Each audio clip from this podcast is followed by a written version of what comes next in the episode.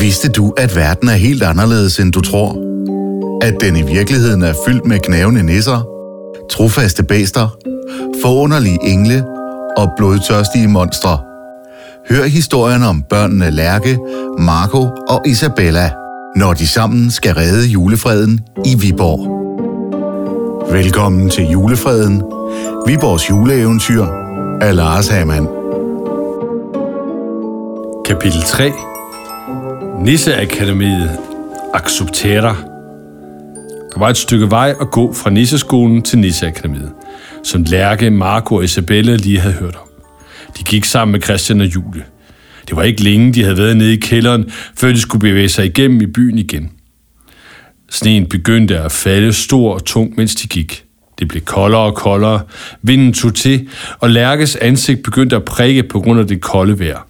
Den første sne smeltede, da den ramte jordens brosten, men efterhånden som der faldt mere og mere, lagde det sig i tykke driver på jorden. Hele byen var i fuld sving med at gøre sig klar til den store julefest. Håndværkerne arbejdede videre med at sætte julelys op, montere græn og julepynt. De tre børn og de to voksne var en mærkelig gruppe, der gik igennem byen.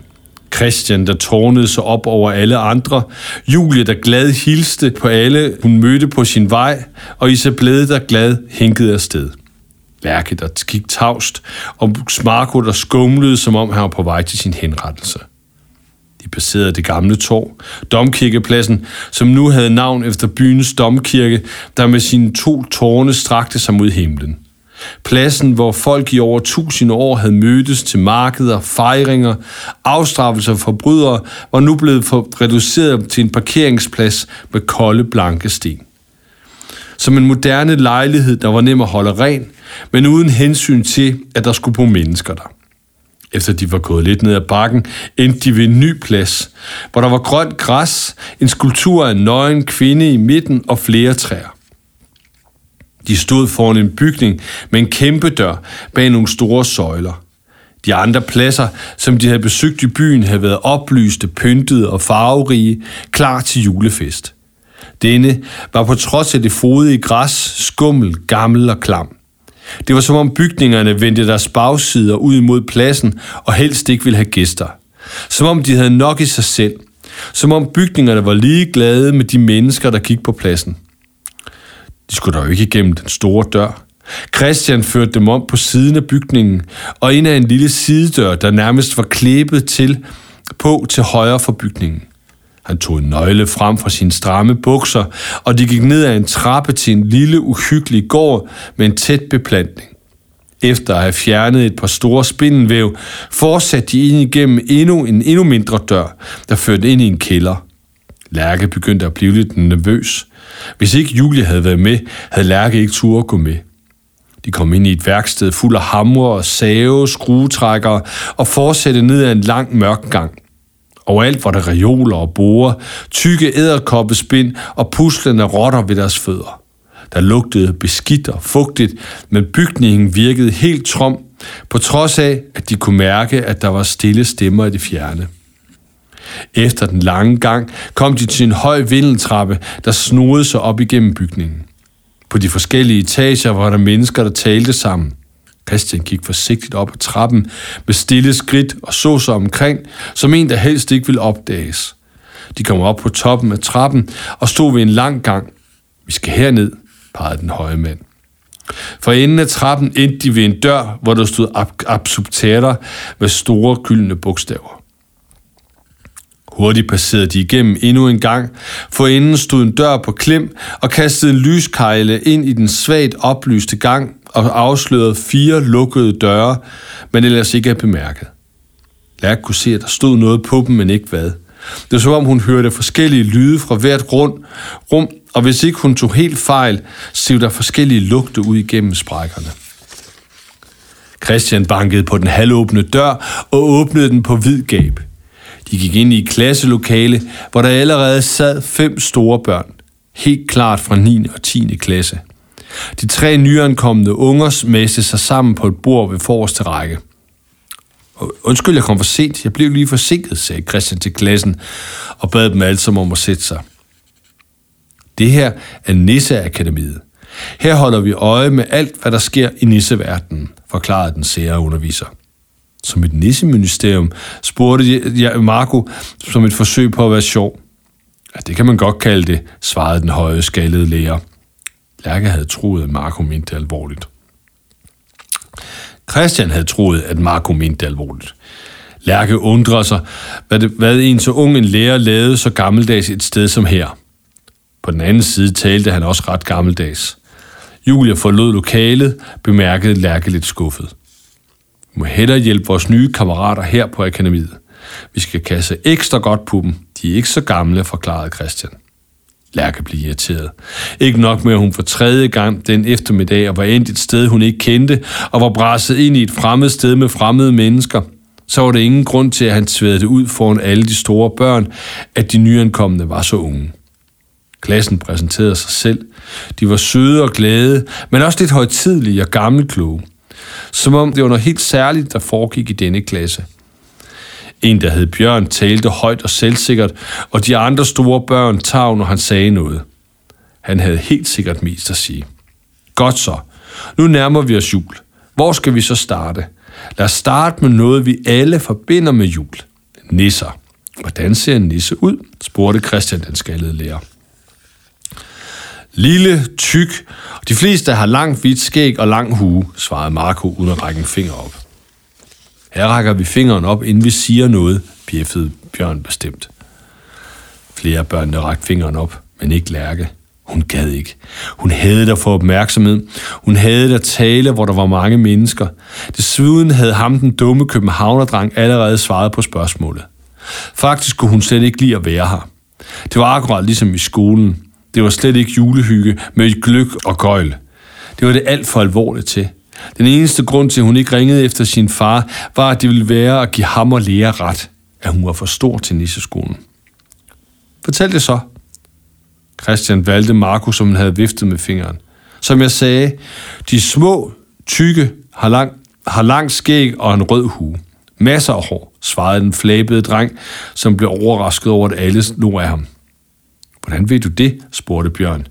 Han måtte åbenbart godt afbryde. Det er noget, alle ved. Bare se på alle billederne i alle butikkerne. I alle reklamerne. Det er da sådan, de ser ud, svarede Marco på en måde, som tydeligt viste, hvor, hvor dum han synes Bjørn var. Ja, sådan tegnede en dansk kunstner dem. Han hed Lundby.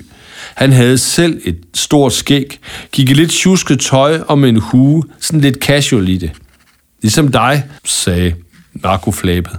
Ja, ligesom mig, svarede Christian. Det er godt set.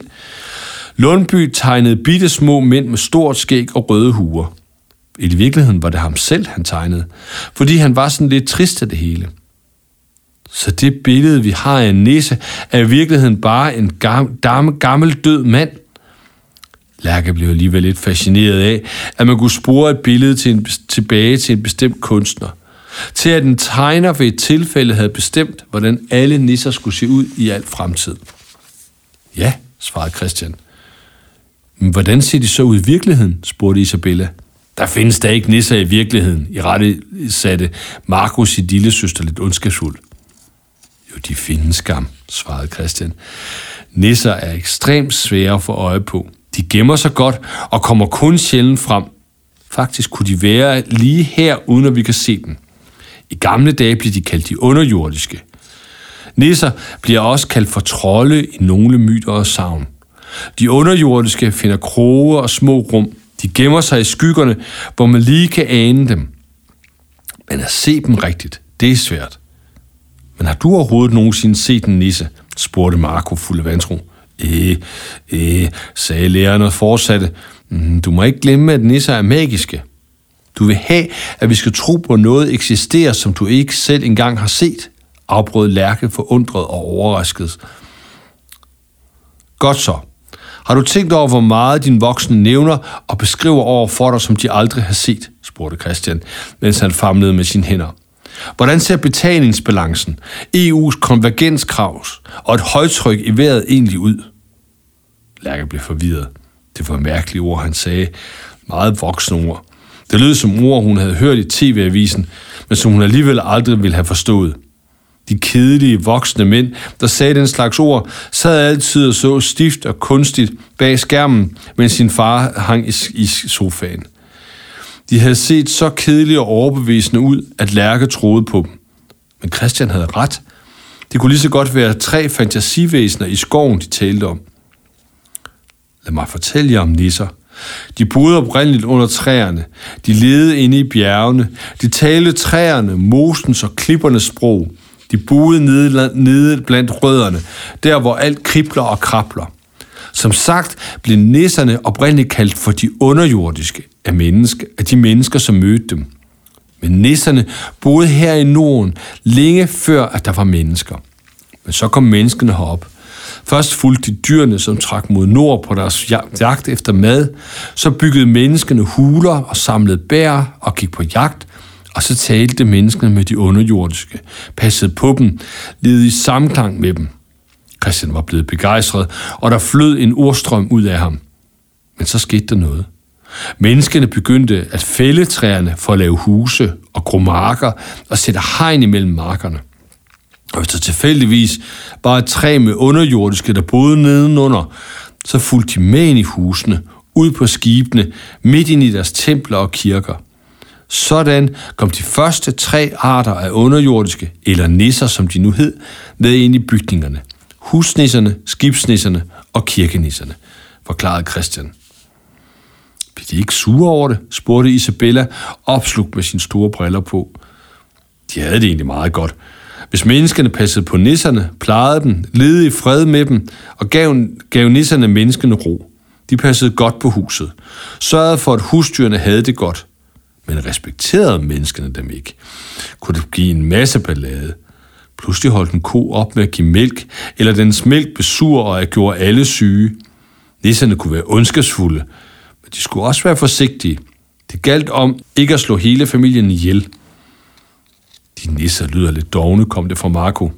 Nisser er lidt dogne, men lad endelig være med at sige det højt. De kan godt lide, at der er mennesker til at forkæle dem. Husk, de har jo også fået ødelagt deres hjem, da deres træ blev fældet. Men hvordan ser de så ud, spurgte Marco, tydeligvis utilfreds med ikke at få svar på sit spørgsmål. Hvordan tror du, de ser ud? Ikke igen, protesterede Lærke højt. Nu gad hun ikke mere. Det her, de gik i ring. Hvad har alt det her med jul at gøre? Ingenting og alt, svarer Christian lidt latterligt. Det er kun i Danmark, at vi har sammenkoblet nisser og jul. I andre lande gør man det ikke. Men det er ikke helt så dumt, at vi har gjort det.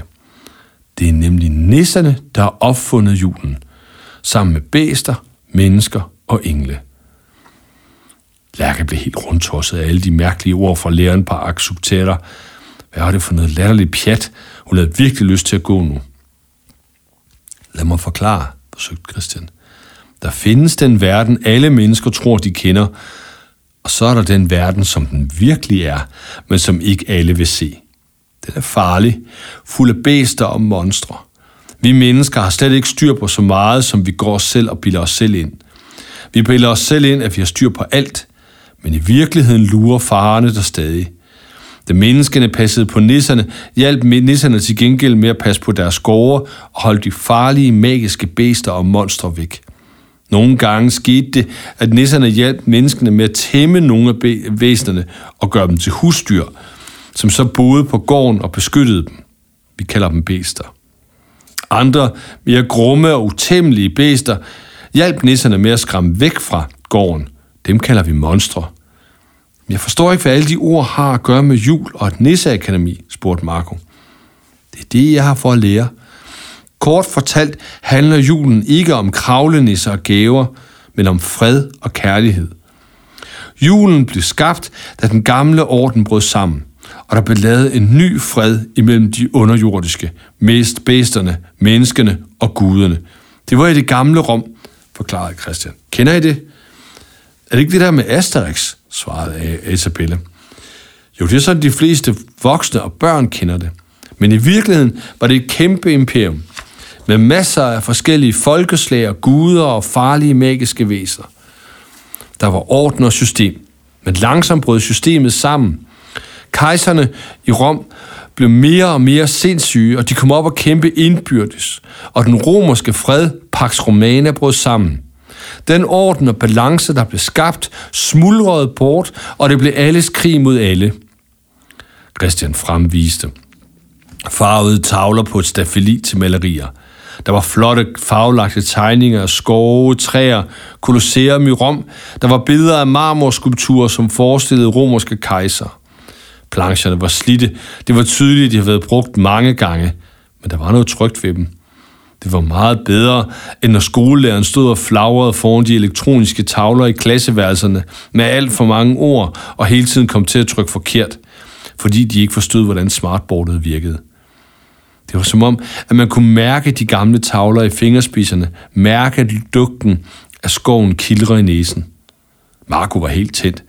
Det var tydeligt, at han var blevet begejstret af alt snakken om krige og kejser. Hvad skete der så? Lærke rykkede lidt længere væk fra ham ved et lille bord. De sad alt for tæt på hinanden. Hun så sig rundt i lokalet. De store elever kiggede bjergtaget på Christian. De lappede hans ord i sig. De sad hverken og kiggede i deres mobiltelefoner eller snakkede sammen indbyrdes. Lærke havde i skolen hørt om religiøse sekter, hvor medlemmerne gjorde totalt skøre ting, indbetalte penge og blindt adlød deres mester, fordi han lovede dem et evigt liv. Kan vide, om det var sådan et sted, hun var endt. Den danske kong Knud den Store kom hjem fra England i år 1018, som han havde overtaget magten over, for nu at overtage magten over Danmark. Akkurat ligesom de gamle romere havde han samlet et stort rige. Derover havde han mødt den lokale nisser, eller det tror vi, og han havde talt med de gamle kældere, efterkommere af de gamle romere. Altså folk, der ikke havde glemt deres oprindelige romerske fred. Han kom her til Viborg og samlede nisserne, bæsterne og nogle helt nye, han aldrig havde mødt før. Nogen, der var kommet i stedet for de gamle guder. Englene i stedet for. Englene, men englene var der noget helt andet end de gamle guder, lød det fra Marco. Han var pludselig ikke så påståelig og vred længere, men meget mere nysgerrig. Lærke synes også, det lød mærkeligt. De gamle romerske guder mindede mig om de gamle nordiske med Thor og hans farlige hammer og Odin med kun et øje. Lærkes far, Nils, havde nogle gamle slidte tegneserier med guderne, der lugtede af gammel bibliotek. Hun havde ham mistænkt for en gang at stjåle dem fra sit, sit lokale skolebibliotek. Det er rigtigt, men vi ved ikke, hvad vi ellers skal kalde dem. Det er nogle ophøjede væsner. De kommer helt sikkert fra et andet sted. De kan skifte form, så de kan stå lige ved siden af dig, uden at du ved, hvem de er. De er meget magtfulde. Det virker som om, at de allerhelst vil væk herfra. De er meget sky, og de vil helst ikke have noget med hverken mennesker, nisser eller bæster at gøre. Lærke tænkte på den dystre stemme, hun havde hørt, da hun gik over torvet. Havde hun måske alligevel mødt en engel? Repræsentanter fra de fire ordner lavede en ny lov, en ny fred. I stedet for den romerske fred, Pax Romana, stiftede de Viborgs fred, Pax Vibergis, som alle skulle overholde. Den har jeg da aldrig hørt om, bemærkede Marco. Det er nok, fordi du kender den mere kender den som julefreden, forklarede Christian. Hvad? spurgte Isabella. Julen er opfundet i Viborg, som en fælles pagt imellem mennesker, nisser, bæster og engle. En pagt om, at vi sammen en gang om året, når det er allermørkest, når verden er allermest farlig, når de uhyggelige og utæmmede monstre har allerstørst magt, så står vi svarende sammen om at forsvare mennesker, bæster, nisse og engle. Ja, hele verden, så den ikke falder i afgrunden, så de skjulte mørke kræfter ikke overstrømmer vores verden. Frøvl. Hvorfor skulle man opfinde det i Viborg? Det vil der ske i København. Markus så rasende ud. Fordi Viborg er meget ældre end København, som var tre hytter og et lokum på det tidspunkt, hvor folk mødtes i Viborg. Fordi Viborg er et helligt sted, hvor folk er mødtes i årtusinder, længe før der var skrift i Norden. Fordi det var et sted, både mennesker, bæster, nisser og engle kendte. Her mødtes de og mødes de stadig, to gange om året. En gang om året for at lave fred og forhandle freden. Det er til Sankt Hans, kalder det snapsting. Og en gang om året, og det er det vigtigste, for skærme os mod det onde. Det er til jul. For at minde os om, at der selv i mørket er lys, og hvor god en verden vi kunne skabe sammen, hvis vi gjorde os umage. For at sikre, at julefreden spreder sig over hele verden, forklarede Christian. Jamen, hvad er problemet så, spurgte Marco ret åbenlyst. Englene er forsvundet, svarede Christian dystert.